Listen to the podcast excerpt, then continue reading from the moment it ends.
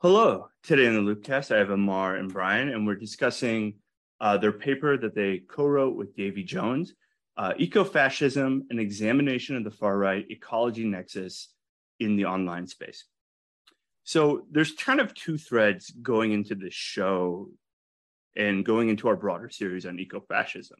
One is I live in the state of Colorado, and the state of Colorado is this kind of unique kind of political environment where we have a lot of far right thinking, a lot of libertarian thinking meshed with environmental, you know, uh, preserve the mountains, preserve the wild kind of politics in our politics. And it's kind of uh, as we go along, as the Colorado River begins to dry up, as uh, inhabiting small towns in the South becomes harder, we kind of see this play out in our politics, in our state politics. And the second thread going into this show is a conversation, is part of the conversation we had with Emmy on sort of narrative design and the online. And one of the examples that we spoke to about with Emmy was about the problem of Teddy K on TikTok, on Ted Kaczynski on TikTok. So initially, my journey on TikTok was that I started uh, with an activist historian on monkey wrenching, on sabotage in the Northwest, of logging operations and stuff like that. So I followed the historian, liked his content. And then a couple days later, it got to the point where it was armed protesters threatening forest rangers. There was no violence, but there was the threat of violence. And I said, okay, I'm not going to favor that. I'm not going to follow it. Scroll through. And then by the third day, I started getting Skull Mask and Teddy K content, right? And it wasn't direct Teddy K, it was quotes from Teddy, Ted Kaczynski. And it was just like, huh. So I started with monkey wrenching and historical work, ended up with extremism. So that is kind of this interesting journey going into this conversation that I want to discuss with Amar and Brian. So anyway, with all that being said, please welcome Amar and Brian. How are you? Good. Thanks for having us. Yeah, doing real well, Sina. Thanks. Awesome. Awesome.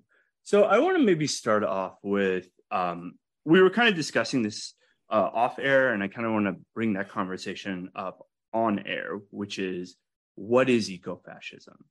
I think uh, recently the concept of ecofascism has has come up in in the discourse and conversation, uh, but it's always it's never well defined. It's always you you kind of have to take the phrase as is. So I want to start our conversation there. What is ecofascism, and what are some of the key threads and ideas that go into ecofascism?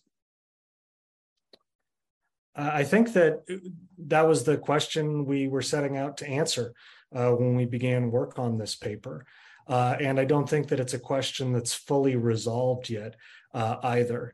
You know, there's there's really uh, a big mixed up tangle of issues and problems uh, related to the pressures of our environmental crisis and extremism and right wing politics, the far right, the extreme right.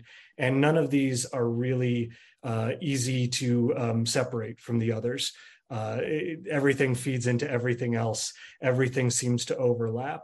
So we were trying to figure out, well, what can we do to at least begin uh, untangling this so that we're not saying that eco-fascism is everything or that nothing is eco-fascism either.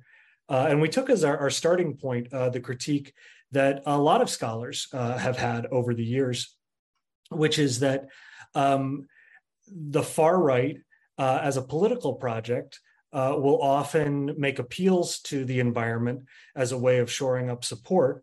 Um, but as a practical matter, uh, when the far right or the extreme right or the center right gets into power, uh, there's really um, little to no change in terms of their fundamental policies uh, as relate to the environment.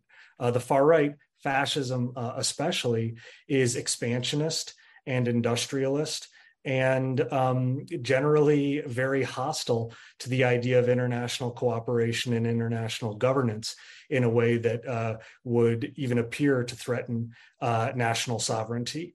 Um, so that means that, as a practical matter, when far right parties get into power, uh, they don't take good steps on climate change, to take the most obvious example, because in order to take uh, good steps to mitigate the effects of climate change, we need international governance. There needs to be international cooperation and trust. Uh, between between bodies, and that's precisely uh, one of the things that the far right is worst at. So we said, okay, that sounds legit. Uh, far right ecologism, as Balsa Lubarda calls it, uh, is not a very uh, effective political program. Well, what is eco-fascism then? People are talking about eco-fascism. People on the extreme right are discussing eco-fascism. What are they talking about when they talk about eco-fascism? And uh, so, to, to, answer that question, we began looking at uh, the the actual empirical data, which in this case is uh, media content, posts, posts on Instagram, posts on Twitter, posts on Telegram, and uh, we tried to parse out uh, these uh, data points, these these posts that are being labeled as eco-fascist by the people who are producing them. Well, what do they have in common? And then how do we analyze that to make sense uh, of those commonalities?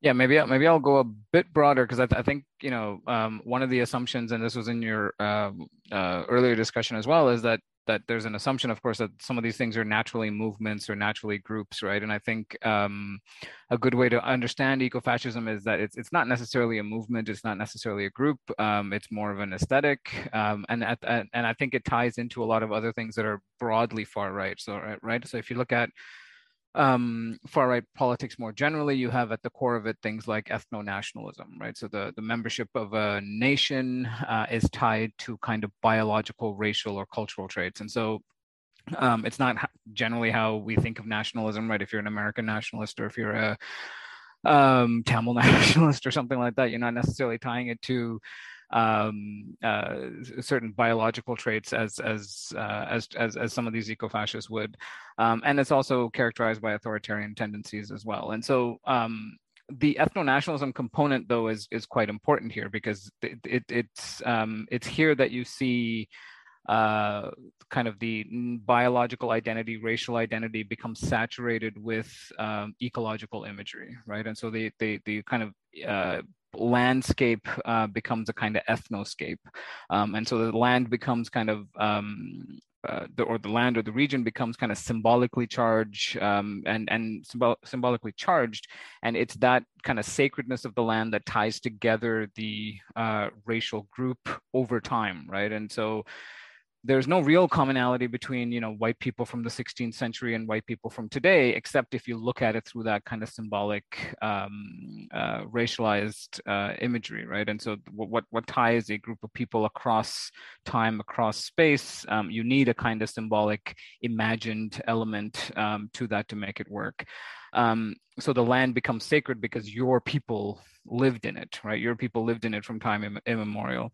Um, and so this is where you get um, that sacredness of that land therefore can become corrupted by outsiders right can become correct, corrupted by foreigners by industrialization um, and things like that and so this is where um, if you look at you know patrick crusius's and, and uh, manifesto um, and and the kind of 2019 attack is when I think a lot of everyday people started hearing this word in the mainstream. This is when I was kind of first asked about it by journalists and so on. Is when Patrick Crusius um, um, attacked a Walmart uh, frequented by Mexican immigrants, right? And so uh, this was this notion of these uh, foreigners invading this kind of sacred space, um, and he called himself um, uh, a kind of eco-fascist, waging environmental warfare. I think that's a direct quote. Environmental warfare, um, um, or, or what he saw as environmental warfare of immigration, right? And and so uh, th- this is where I think it, there's a nexus with the far right um, ideas, this, this, notions of ethnoscape, notions of um, biological racial purity, et cetera, which which is then tied to the tied to the land. Interesting. Yeah, I think that um, we can. What we did, what we did um, in in the paper, I, I, if I recall correctly, it has been a little. but um, what, what we said ultimately is that this eco-fascism that we're talking about it belongs to what you call the register of the imaginary. Um, it, it, exists as sort of a dream and an aesthetic, as, as Amar said, uh, that uh, people can look to for inspiration and they can associate with in this imagined community uh, of blood and soil that, that Amar described just now. Um, but when you when you get into the more um, hard material uh, matters, you know, like laws and um, uh, markets and technologies and things like that, uh, ecofascism kind kind of uh, disintegrates. Uh, it, it, doesn't really, um, it's not sustainable in that harder and more material realm. It really exists in the register of the imaginary as an aesthetic, and then what we would call the the register of the real, which is the the sort of in um, the the non-negotiable moment of violence, right? The the the the the attacks basically. Those are the two places where eco-fascism as such exists. It doesn't exist as a governing um, a, a governing philosophy. Interesting. So that idea of that eco-fascism invests itself in the register of the imaginary and then the register of the real. So aesthetics and violence. Um, and they're if I'm understanding it correctly, they're not really interested in a governing position. They're not interested in laws. They're not interested in governance, the problems of governance. Is it, am I getting that correct? I, I don't know if I would say that n- no one who identifies with eco-fascism or as an eco-fascist is interested in those things.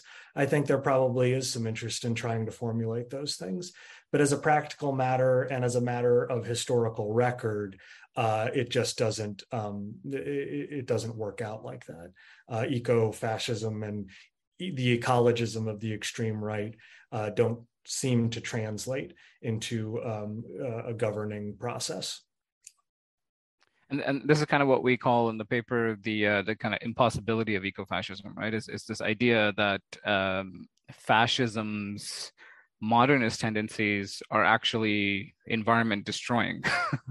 um, um, they're very expansionist. They're expansionist militarism, um, and it's uh, fascism at its core is uh, is um, you know fundamentally at odds with ecology, right? And so there, it, what we mean by impossibility there is it's kind of a there's a contradiction baked into the very fabric of what we mean by ecofascism. So on the one hand, um, you have to believe that not all land is the same because you know some land produces better, more fit humans than other land.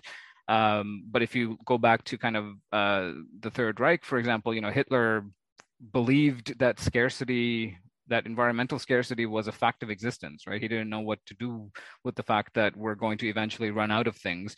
So what he what did he do? He said i'm going to expand right? And so uh, this notion of lebensraum right? Liv- living space we're going to kind of take over more and more land we're going to take over more and more land uh, uh, the kind of expansionist component of it immediately comes in here. So the idea of scarcity uh, and the need to Germanize more and more land basically means that you add a kind of racial component to it. So there are people that are not worthy of living on this land that is now necessary for the pure race, right? So disabled people, racially weak people were all wiped out under the Third Reich for this reason, right? And so um, these people are simply taking up space that we need for better and more biologically superior people. Um, and so uh, at the core of it, uh, there's a kind of militarist, the core of fascism, there's a militarist expansionist component, which doesn't necessarily work um, with what's at the core of ecology, which is conservation and preservation. If that makes sense. Right. No, it, it, it does. It really does. And um, I kind of want to maybe kind of while we're on this thread, kind of examine the impossibility of it. So how does a adherent of ecofascism like when met when they engage with the political how what is that maneuvering? Is it truly just like posts and aesthetics and then mass violence? Or is there is there an example of when ecofascism tried to explicitly enter the political realm and try to have a political implementation of the ideas of their ideas uh, there, there's a there's a really excellent um, book um, edited by uh, Bernhard Forchtner. Um, I'm probably butchering his pronunciation. I'm sorry, Bernhard. Um, published by Routledge.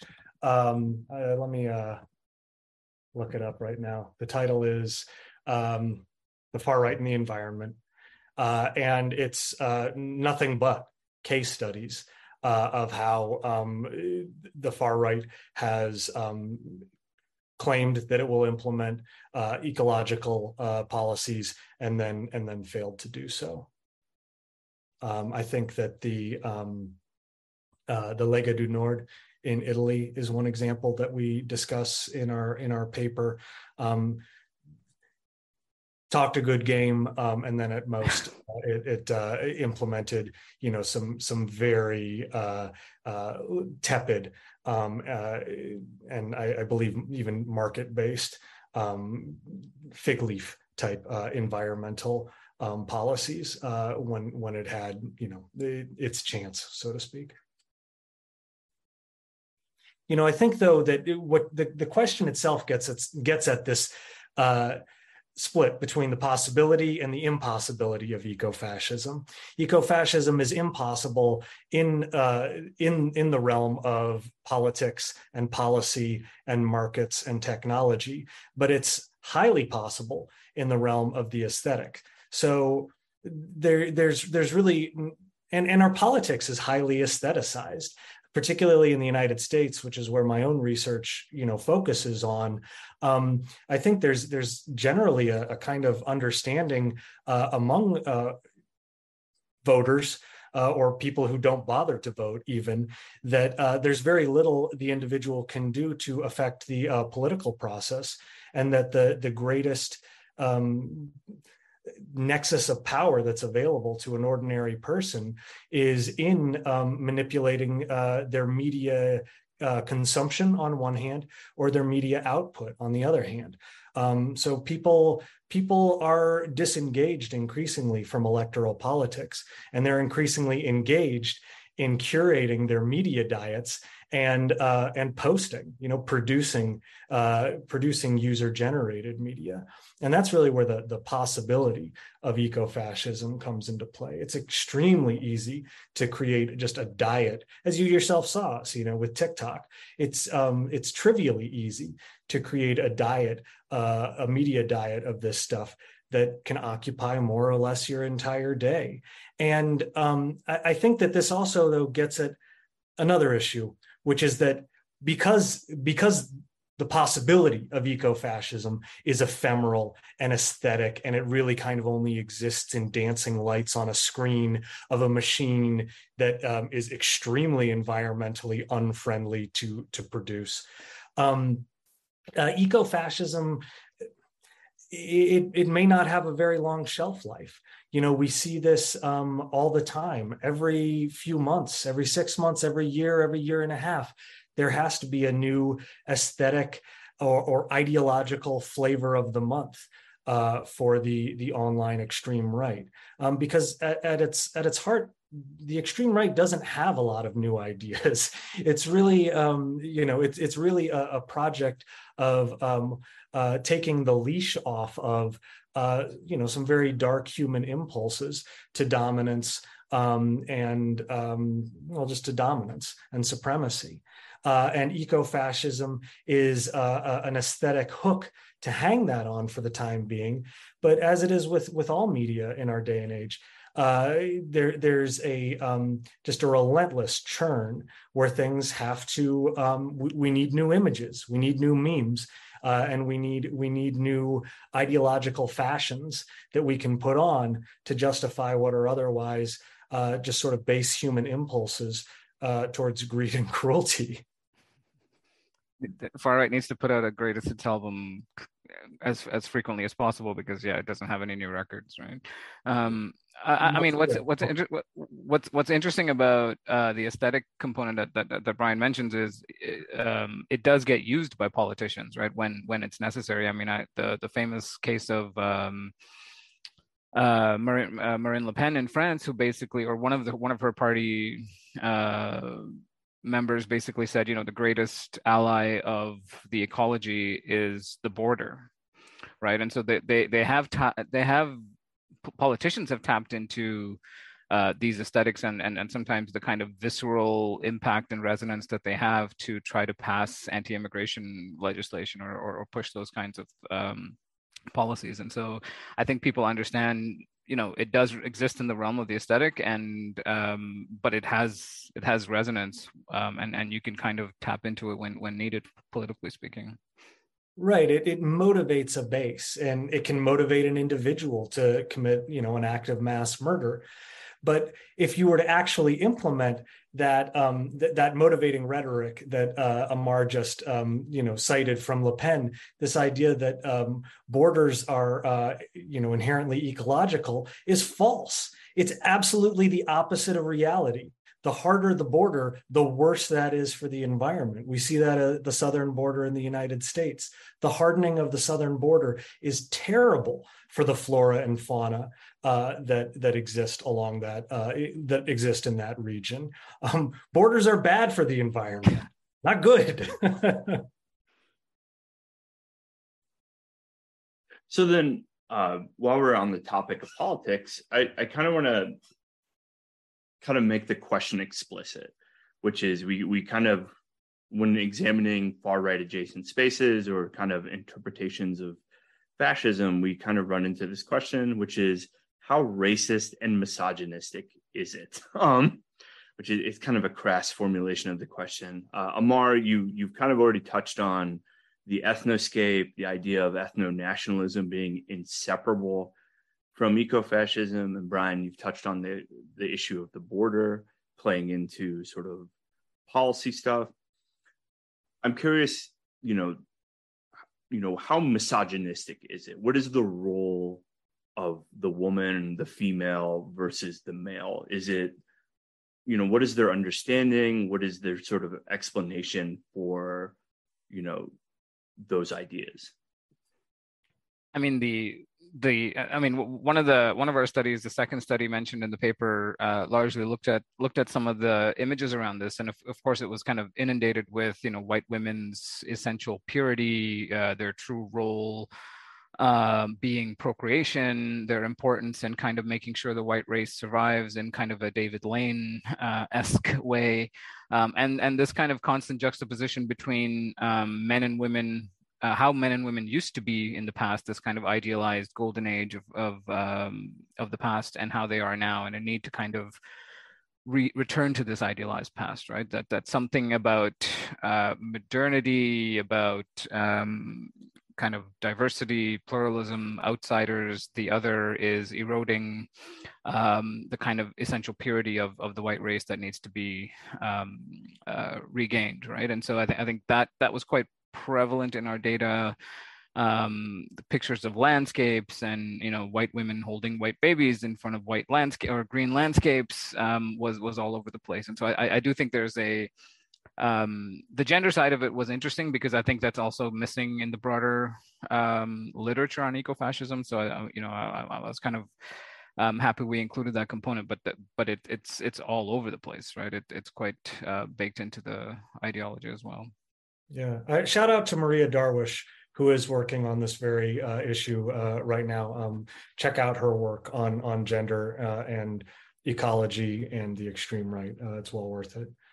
Um, you know, I think that the the question of whether uh, how racist, how sexist, how misogynistic, how anti-Semitic eco-fascism is, it, it varies um, from region to region um, because you know different different national uh, fascist um, formations have different um, uh, ways of mythologizing themselves in relation to the land. Um, in the United States, uh, you could say that the the eco-fascist imaginary uh, is uh, inextricably tied up with the genocide uh, of the Native Americans and um, the enslavement um, of Africans. Uh, you you can't have the the white relationship to the land in the United States absent those things. Um, and I think that all over we see an inherent anti-Semitism uh, implicit, if not explicit. It's more often than not explicit, but even if it weren't, um, in uh, in eco-fascist uh, uh, imagery and media, um, because of this um, myth of the Jew as a a rootless cosmopolitan.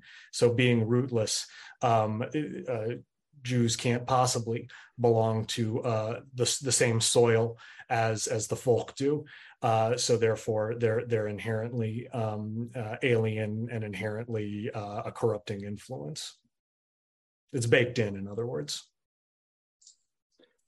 That's interesting to me, and and I think somebody asked this on Twitter, which is how do we conceptualize indigenous people to this thinking? I think the idea of an ethnoscape, the idea that the land is for white people. I mean, like how do you how do you like in, in the United States at least, how do you un, like sync up that thinking with the fact that with indigenous people who were there, like you know in the Southwest, the Navajo, the Apache, whatever, like how how does an eco-fascist sync up the genocide of indigenous people with their idea of preserving the land? Is it really just like that basic interpretation of white supremacy, like it's white land, not indigenous land, not for people of color? Or what is that sort of thinking?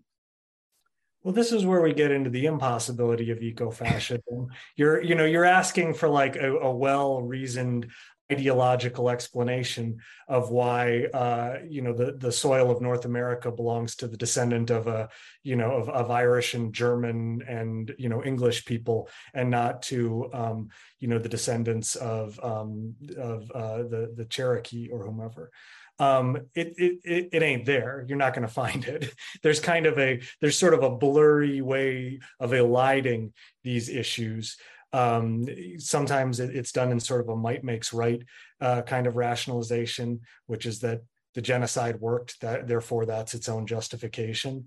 And then sometimes there's kind of a, a, a rhetorical jujitsu that can happen where um, the language of indigeneity is applied uh, to, um, to Europe, for example, as a way of uh, arguing against um, immigration into Europe from outside of Europe uh, by saying that this is analogous to uh, the genocide of the Native Americans in the United States. Um, but you know, this gets back to Ted Kaczynski a little bit. One of the reasons why Ted Kaczynski is, I think, so popular and why his appeal transcends left and right in some cases. He definitely has plenty of admirers on the left as well. Um, is because Ted Kaczynski, if you read his manifesto, it's a it's a reasoned manifesto. He makes an effort to create arguments, uh, support his arguments, uh, address possible objections to his arguments. It, you know, it's a it's a thoughtful and logical, or it's an attempt at a thoughtful and logical um, piece piece of writing um, that that doesn't exist uh, outside and beyond Ted Kaczynski. And you know, I have all kinds of sort of Marshall McLuhan media ecology theories about why that might be. You know, Ted Kaczynski was writing his manifesto on a uh, typewriter with jumpy keys, limited amount of ink, limited amount of paper, not a lot of distractions, living out in a cabin, not a cell phone in sight. And he, uh, in that kind of a writing situation, a person is more inclined to uh, think through what they're about to say before they say it, you know, to outline their thoughts uh, and to um, have those internal uh, imaginary dialogues between yourself and your critics uh, before you finally put pen to paper or start typing. Um, when you compare that to the eco fascist so called manifestos that have been coming out for the past four or five years, uh, you see just the opposite. You just see a flurry of copying and pasting uh, among one another. Um, the uh, uh well, I'll, I'll, leave it at that. I, I, won't go into too many specifics there. Um, but but you don't see well reasoned arguments. You see basically argument by hyperlink and argument by um, copy pasta. Uh, so that's that, that's not the kind of communication that lends itself to um, a well thought out political program, much less a consistent or coherent ideological position. Yeah, I, I mean, the the the question of how do white American colonists justify their treatment um, or attachment to the land? I mean, I mean, I think that that goes back to kind of you know the French Indian Wars and War of 1812 and so on. It, it, but it, it did kind of it, it's in that heat of the conflict that this notion of like race, religion, nationhood was kind of forged, right? And this notion of manifest destiny that somehow uh, the kind of Christian nationalist Jesus gave us this land um, aspect, I think, um, ties in here. I don't know. I haven't heard too many eco-fascists talk in that language, though. Um, but that might be just because I'm looking in the wrong place. But I, I, I do think Christian nationalism um, justified the treatment of indigenous and, and Black Americans um, along those lines, right? A kind of fusion of race, race, religion, and and nationhood. Um, so it's and and and I mean they did it seamlessly, right? So I don't I don't um, I don't I don't get the sense that it was a uh, that it was a kind of internal struggle about how to how to justify their treatment of the other. Um, it, it came quite naturally just just by reading the Bible and um, so on. Um, and so uh, I imagine if you kind of interrogated an eco-fascist, uh, he would he would speak in he or she would speak in very similar tones but but you're right. I mean, I haven't seen. I don't know if Brian has, but I haven't seen any kind of overt attempt to justify it along those lines. The closest thing that I've seen, uh, a previous study that I did on um, what was called Pine Tree Twitter. I guess it's still called Pine Tree Twitter. It's just not as much a thing anymore. Um, you, you saw uh, uh, Christian homesteader types mm-hmm. Uh, mixing in similar online networks as self-professed eco-fascists. You didn't see a lot of overlap. You didn't see a lot of self-professed over uh, self-professed eco-fascists who were also Christian homesteaders, uh, or vice versa. But you know, they followed each other on Twitter. Hmm. So then, um, Brian, you bring up this interesting idea that uh, Ted Kaczynski, the Unabomber, is kind of transcends the left and the right. So then, kind of going on that thread, you know, is there horseshoeing in this space? Like in the sense that I know that's very slang, um, but like my intellectual kind of introduction to environmentalism has always been kind of Greenpeace, um, people who are doing monkey wrenching in the Northwest, like Pacific Northwest, you know, sabotaging logging operations. And, and they were politically they would identify as leftists, as socialists, as something.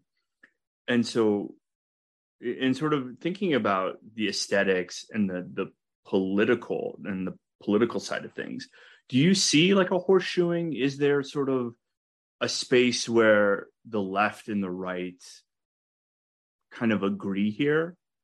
Like, you know, whether it's pivoting on using the imagery of, of Ted Kaczynski or something deeper. Yeah, I, I, I guess I wouldn't say horseshoeing because again, that implies more coherent um, ideology than I think we see here. Um, instead, what I think uh, we can talk about are um, emotional bridges or um, affective bridges that can take people um, from from one um, uh, from one set of beliefs to another. Um, I guess before I say anything else, I'll just say that I, I, I don't think that Kaczynski quite transcends left and right. A lot of people on the left like Ted Kaczynski and have uh, adopted him as a mascot uh, uh, of this or that.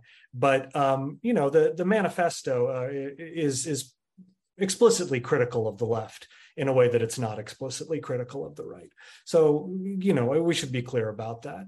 Um, but but there are there are uh, ways that you can get from that older um, kind of environmentalism that you were just talking about uh, to the this eco-fascist imaginary.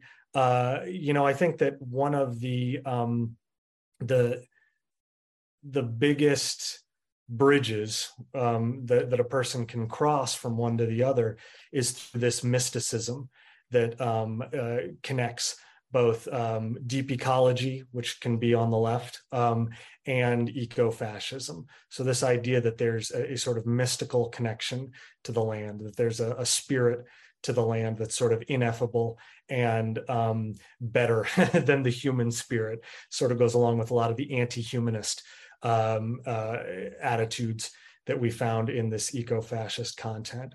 Um, that anti-humanism, that romantic idea of the land, um, that that sort of mystical attachment to it as well. Um, a, a, person who is maybe not very ideologically um, consistent, coherent, or, or interested in ideology at all can can cross that bridge from a generally left wing deep ecology into a right wing eco fascism through that connecting sentiment of mysticism and anti-humanism and this romanticized uh, uh, attitude towards the natural world.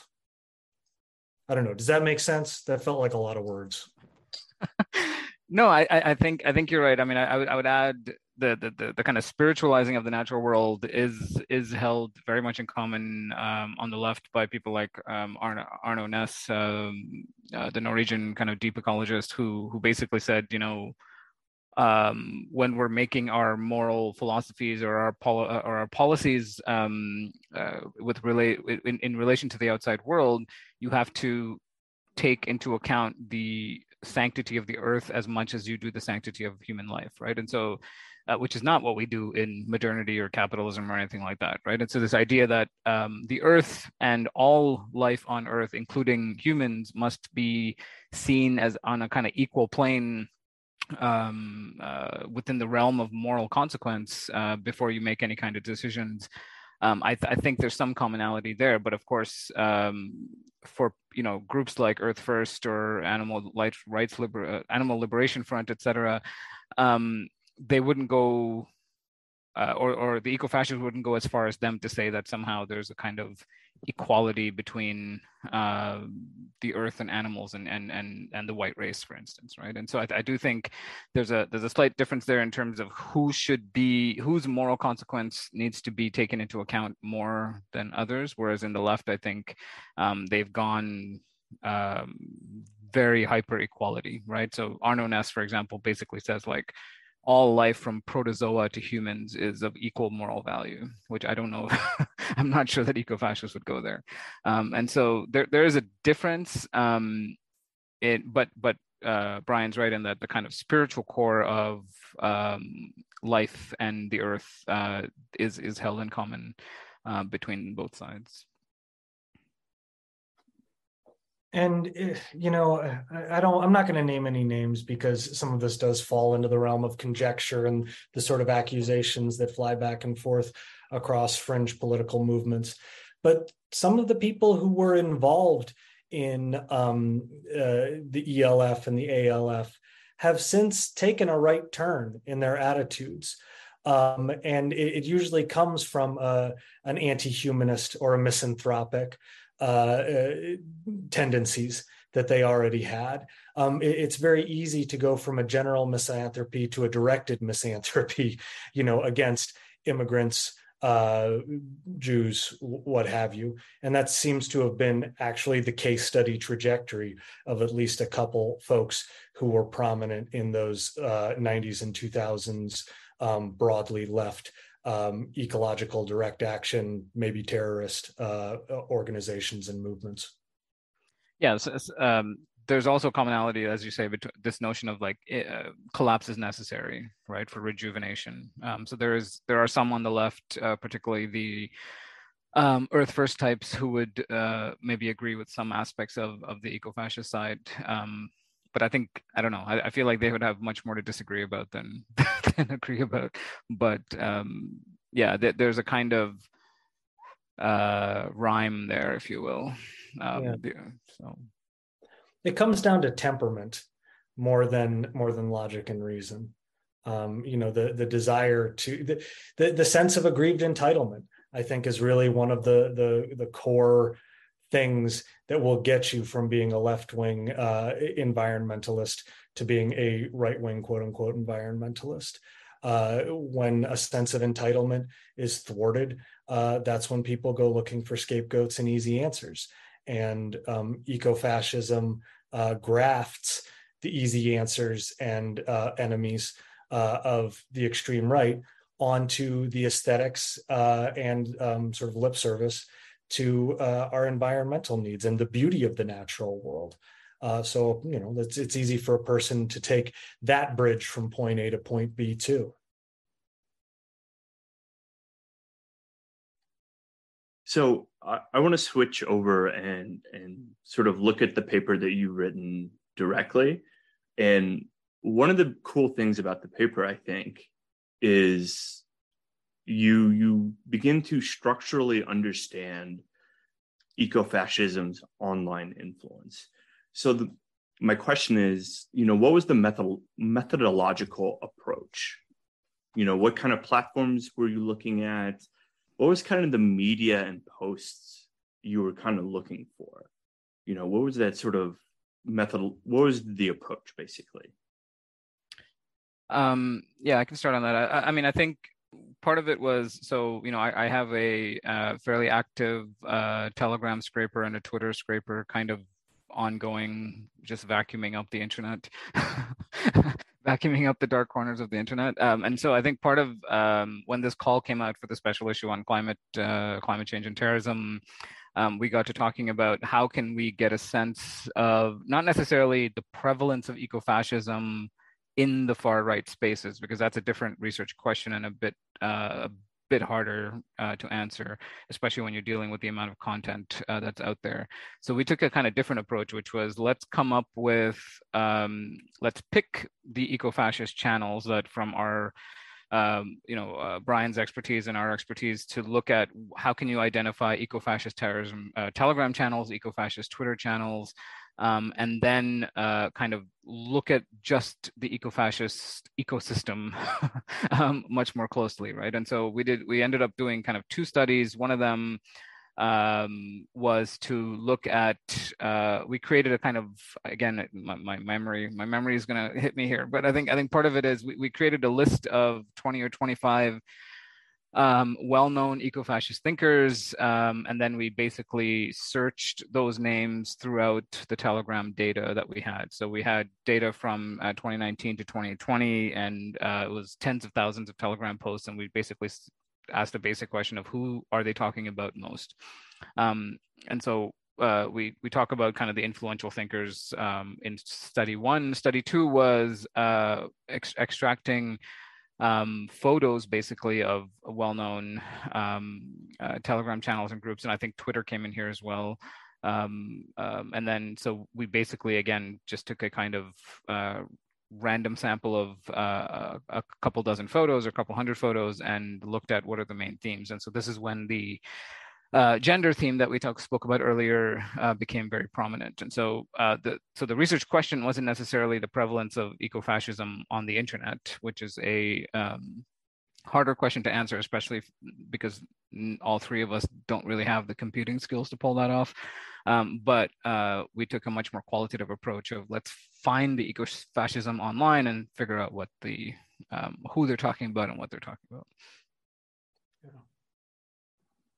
I remember um, years ago. Uh, I don't want to date myself too much, but I was in, you know, I was in uh, an extreme right online space, you know, just snooping around and seeing what people had to say. And there was a poll that was conducted uh, asking people what their uh, precise um, uh, precise niche affiliation was. You know are you a fascist? Are you a neo-fascist? Are you a neo-nazi?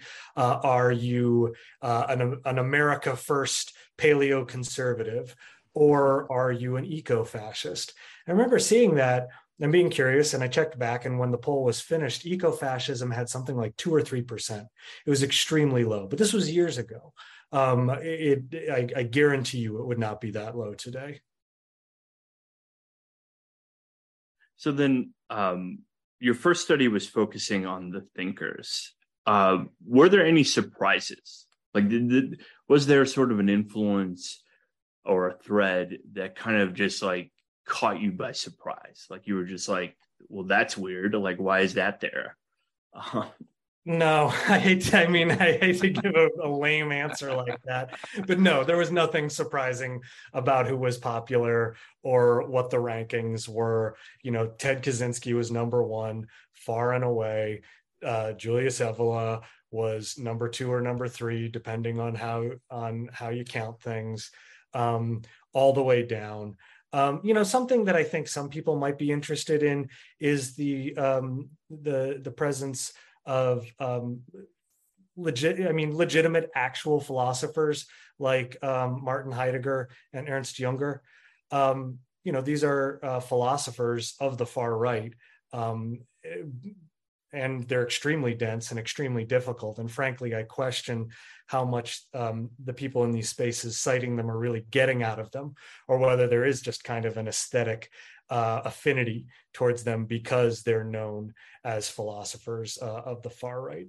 But Jung, Junger and Heidegger uh, are mixed in there, and that might come as a surprise to people, uh, you know, who who are outside this space. But again, I would just, I, to any of those folks listening, I would say that this is not because um, people in these spaces understand Heidegger. Um, I, I, think very few people actually understand Heidegger. Um, I, I, think it's because Heidegger is known as the Nazi philosopher, and so you know clearly you want you want some quotes from the Nazi philosopher uh, of the environment if you're trying to um, assume a pose that's intellectual uh, on the extreme right and pertaining to ecology. I mean, what's interesting also um, is not necessarily the names that were surprising, but how kind of diverse some of the ideas that they came with, right? Like, So someone like Pentti Linkola is a, you know, is an advocate for mass kind of population reduction, uh, whereas Kaczynski, you know, sent mail bombs to people. So um, they're not, you know, they're not the same person. Um, and so, you know, you had James Mason on there and, and others as well. And so, um, yeah, I wasn't surprised by the top five or anything like that. It was just, um, it's it's always interesting like who they're reading who they're thinking about who they're quoting. Um, and, and as brian says it's not necessarily true um, and i know this from having interviewed a lot of uh, former neo-nazis now is is that they don't actually sit down and read cover to cover these books right? And and so even their engagement with these thinkers and these books is often memeified, right? It's it's it's through uh, pulled quotes and pictures and things like that that they kind of engage with some of this content. And so most of the appearances uh, of these names on Telegram isn't necessarily sharing of PDFs or long kind of essay format conversations. It's just pulled quotes and memes that that that often make the rounds. And so um, it's it, it's not so even their engagement with some of these ideas is interesting, right? It's not necessarily a kind of holistic engagement. It's they take what they need um, for their broader kind of ideological journey. Yeah, I, I was surprised by a couple folks who didn't show up. Um, I, I, was surprised that um, a lot the a lot of the French Nouvelle Droite uh, thinkers, uh, uh, uh Guillaume Faye and um, oh God, why am I blanking on his name? Importance of being a pagan. Uh, Alain de Benoist. Um, I, I'm I'm surprised that they didn't show up. Um, you know, uh, I think both of those thinkers uh, probably have more influence in this eco-fascist imaginary than they receive credit for, even from the people who subscribe uh, to to that that identification. Um, yeah, I mean it's sort of tangential, but uh, I'm fascinated by the way that Guillaume Faye's uh, concept of archaeofuturism has just broken completely free of uh, the book that he wrote by that title and now means something completely different you know actually we got a we got a, a question um, uh, on on Twitter uh, leading up to this.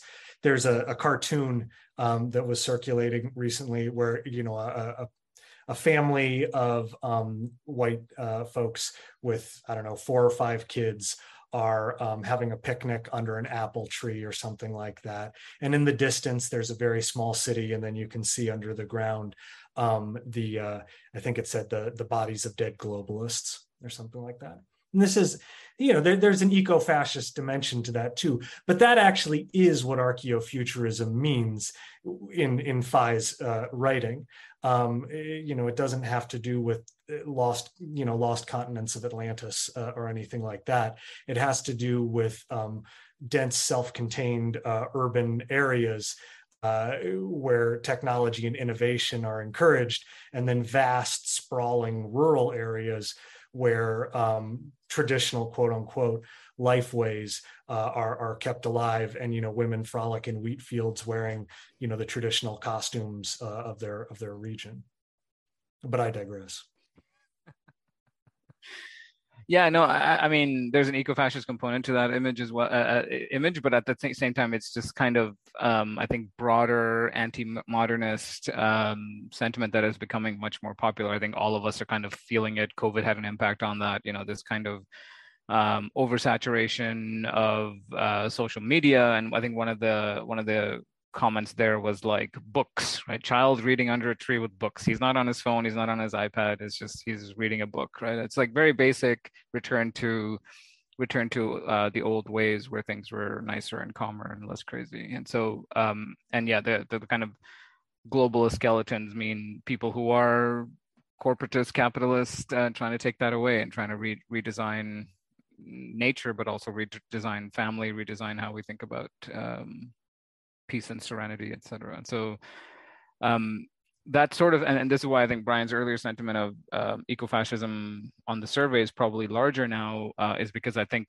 that sentiment, that kind of aesthetic is becoming uh, more and more prevalent. Um, people are feeling a little uneasy, right? Um, and people like Ulrich Beck and so on have talked about this for a long time. Is that with hypermodernity, hypercapitalism, you're going to have a you're going to have a kind of pushback, right? You're going to have people um, be like that you know maybe a kind of uh, full frontal uh, move into the unknown isn't isn't what's good for humanity. And so uh, we are going to have people kind of um, ask different questions and and provide kind of traditional solutions yeah, I think uh, it, it's legitimate to really dislike the way that our that our lives are nowadays. I hate computers. I hate the internet.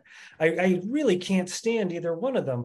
I'm forced to be completely immersed in both as a matter, um, you know, as a matter of survival and as a matter of my intellectual curiosity. But it's a morbid intellectual curiosity. You know, it's interesting to see how these things are are, are you know. Um, uh, affecting such a terrible toll on our, our lives and our communities and our mental health. And I think that one of the really insidious things about um, uh, eco-fascism is the way that it grafts uh, these mystical, racist, and violent uh, notions uh, on top of very real and very legitimate anxieties uh, over um, the the direction that technological civilization uh, has has has taken. Um, and the thing that might the thing that might differentiate eco-fascism from all the other flavor of the month far right memes that had their little three to six months in the sun and then got um, uh, replaced by by the newer fresher model is that the ecological crisis isn't getting better, it's getting worse, and it's getting worse faster. Um, so, to the extent that that can be um, tied to a far right uh, political imaginary uh, or um, a far right political project that ultimately won't do anything to ameliorate our situation, um, you know, that's that's a real danger and that's a real threat. I don't want to go too off topic, but there is a way that this eco fascist imaginary and actual far right policies that are being driven by climate change uh, can feed into one another. I, the, the case of um, the El Paso Walmart shooting and uh, Trump's um, demagogic border rhetoric is really the perfect example of this, where you have um, you have uh, mainstream political uh, rhetoric and policies feeding into uh, the actions of uh, violent violent individual terrorists. Um, and I think that there's actually a, a feedback loop, loop too, uh, in the same way that the uh, the the El Paso attacks uh, helped bring the Great Replacement theory more into um, uh, mainstream dialogue. Uh, and then we see uh, that conspiracy theory now informing political policy and the agenda of mainstream politicians and people in the mainstream conservative media. it's it's a um, uh, whatever the opposite of a virtuous uh, uh, loop is. It's it's a loop of vice and violence.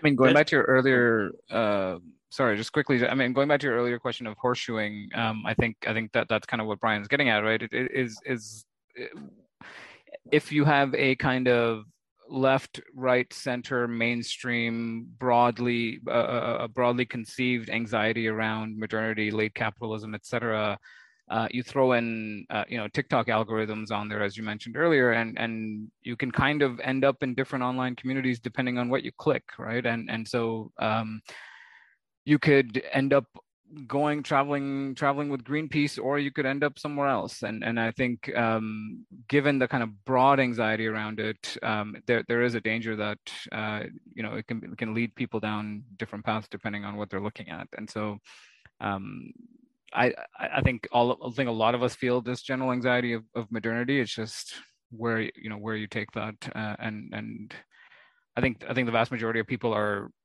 turn inward. I mean, there's a really good book about this. Um, the name of which I couldn't possibly remember, but but there's this no there's this notion that the way Westerners deal with um, anxiety around climate change and things like that is to go shopping, right? It's, it's basically we buy uh, fluorescent light bulbs and, and recycle more. And so it's very internal fake for forcing. It's not activism necessarily. Um, and, and so a lot of people go that route. They turn inward and they protect their families and protect their, uh, their loved ones, et cetera. But um, as we, as we're talking about now, there is a kind of out, outward facing activist, sometimes violent component to it as well. So, I mean, Brian, you seem to have described kind of that infamous meme of the caterpillar, or, or I'm putting it politely, but you know, from 4chan to Fox News to politicians, right? So, great replacement theory is, you know, something that you would have, like, up until recently, only have seen in white supremacist forums, and then suddenly Tucker Carlson is talking about it and now suddenly Donald Trump is talking about it. Mm-hmm. So I'm curious with ecofascism, did you see like those pipelines develop?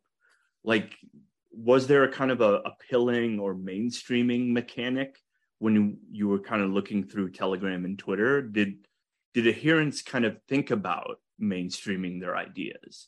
You know, if if we can get great replacement theory on Tucker Carlson, that's a win, sort of um, formulation.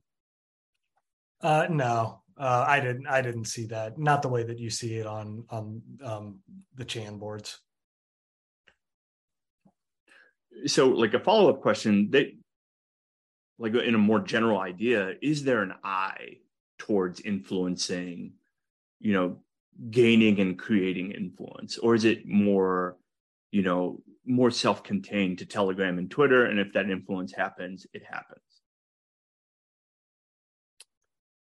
I think actually it's interesting in light of uh, Amar's point about uh, the turning inward in response to uh, climate change and the individualized response to it, because I think in some ways uh, the the general impression that I got of um, our, our, data set was that it was highly individualized. Uh, the the memes um, you know, would show a single individual in the midst of nature.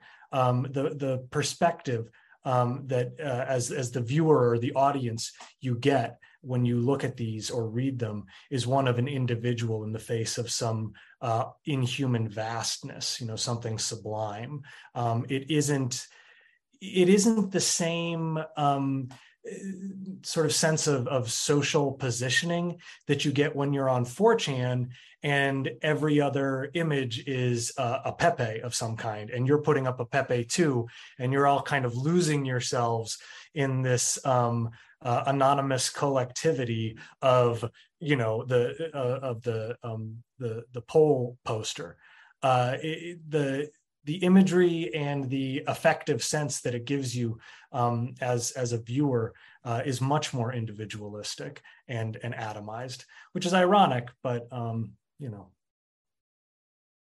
Yeah, I, I mean that was interesting um, to watch as well. And I, I don't know if this is a Telegram specific phenomenon because I have seen communities pop up on Telegram uh, around QAnon and other movements, but um, it didn't feel community uh, on on on the on the eco-fascist side of things. Uh, a lot of them were channels, and so it was just kind of one way um, spreading of information. But even the groups um, didn't necessarily have a communal feel like uh, you would find if you walked into basically any QAnon forum or, or a QAnon Telegram group or uh, you know or things around the so-called Freedom Convoy or anything like that. This kind of um, constant back and forth and and and uh, creativity around what they're going to say, what what what they're pissed off about next. Um, this seemed a bit I don't know, old hat.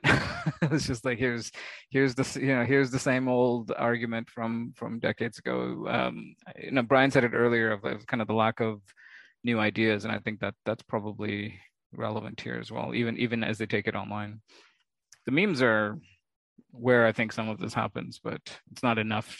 It's not enough by in of you know by itself to kind of really do much.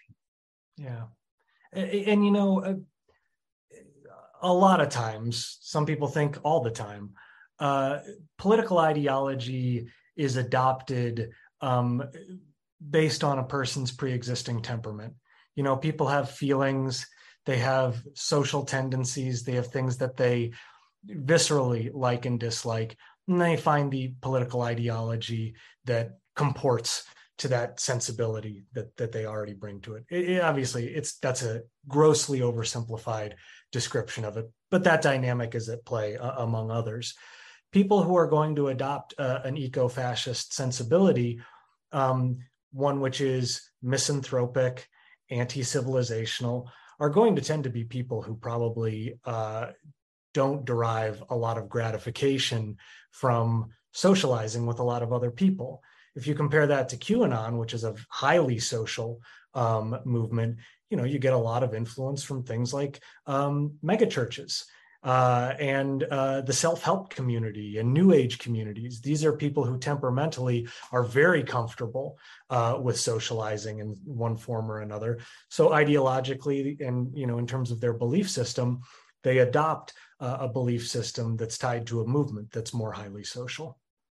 Yeah the other thing just to jump off that is qanon isn't necessarily illegal or clandestine, right? And so they're, they're they they do have this offline organizing component, whereas um, one of the things we talk about in the paper, which was surprising, is is a lot of the um, there's no real organizational drive offline, right? Um, and and so you know when mentions of things like uh, Atomwaffen or the base or um, hardcore other groups necess- doesn't necessarily show up as much, and so there wasn't a um, kind of commitment to this offline organizing, even if it was clandestine. And and so until I think some sort of organizational component pops up on the ground, you know, to hit the streets or to recruit or whatever, um, it's just going to live in meme land. And and as much as that's you know more and more influential, it's at the same time uh, limiting in its own way. Yeah, meme land can inspire people to to go kill. offline. Yeah, yeah. Um, but but what Amar said is is right on. You know, if you spend any time uh, talking to folks who are very concerned about climate change and trying to um, have contingency plans or do what they can as individuals to help restore the environment, you know, the, one of the most common things that you hear is, well, by by as many acres of land as you can and plant chestnut trees. Uh, because chestnut trees uh, produce a, a, great volume of, um, of nutrition. You can more or less live on chestnuts. And then after you have all these chestnut groves, release some pigs. And the pigs will go feral and they'll eat the chestnuts. And you can harvest the chestnuts and eat the pigs. And there you've created a sustainable local ecosystem. Again, probably uh, grossly uh, simplistic. Uh, but it's also the kind of thing that with three or four uh, interested, motivated individuals, a person with a decent day job could make happen. Uh, you know, we, we we don't see anything like that. We haven't recognized any patterns like that emerging out of these spaces, which really says something one charismatic leader away. You know, like the, the all the charismatic leaders are from the 70s and 80s, basically, and um, you know the ones who wrote the books and gave the ideas. But there's no, yeah, there's no momentum. And I think there's something to be said too that for a movement that is entirely online, that makes it difficult for charismatic leaders to emerge because the um, qualities that you need to succeed as um, an online demagogue are different from the ones that you need to succeed as a charismatic leader offline.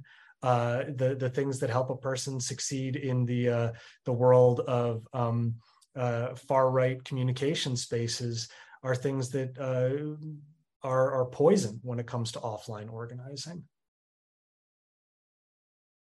Interesting. So we've been talking for about an hour, um, and I think we've we've covered a lot. Uh, obviously, like to the audience, go read the paper. It is provocative. It is. It's also a great way, for me at least, was a great introduction to ecofascism. Uh, to think about, not to believe in. I have to be super clear. um, Thank you, Sina.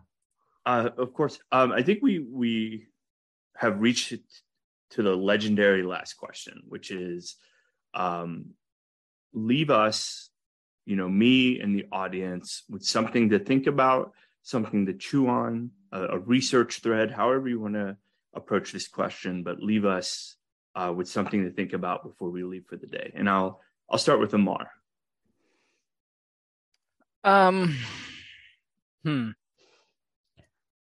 I mean, I, I, I do think you know, with all of the debates around ecofascism, a lot of the debate, online debates that happened around the you know Texas shooting and things like that, it, it is we are, I think, moving as a field into um, a kind of aesthetic space, uh, which needs to be better understood, needs to be better researched, needs to be kind of rigorously researched. Um, so it's not just kind of I found these five memes and therefore I have a c- conclusion to make.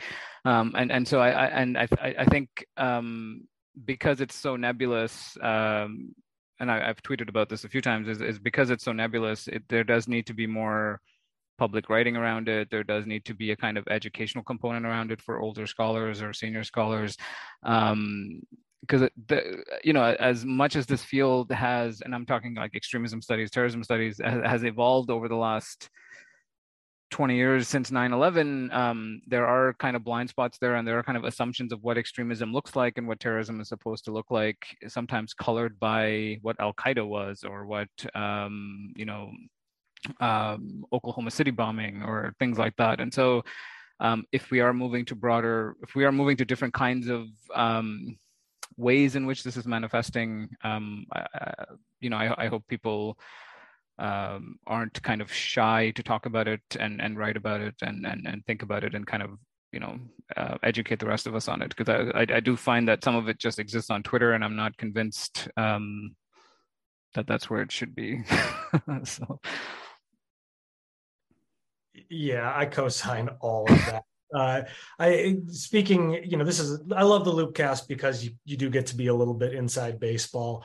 We need to be building more and more networks that aren't on social media as ways of discussing these issues so that they can be discussed with a little more seriousness, a little more detail and depth, and so that disagreements can be handled collegially uh, without the perverse incentives of of um, you know likes and retweets and quote tweets and dunking and all that bullshit.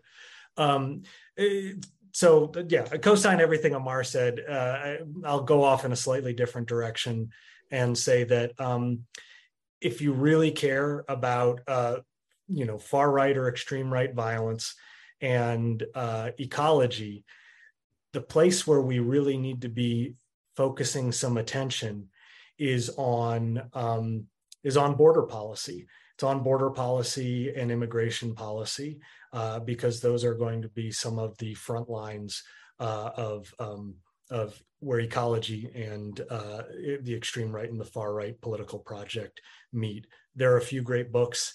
There are three books that I recommend to everyone. Um, there's one called Blood Red Lines that's about uh, border fascism.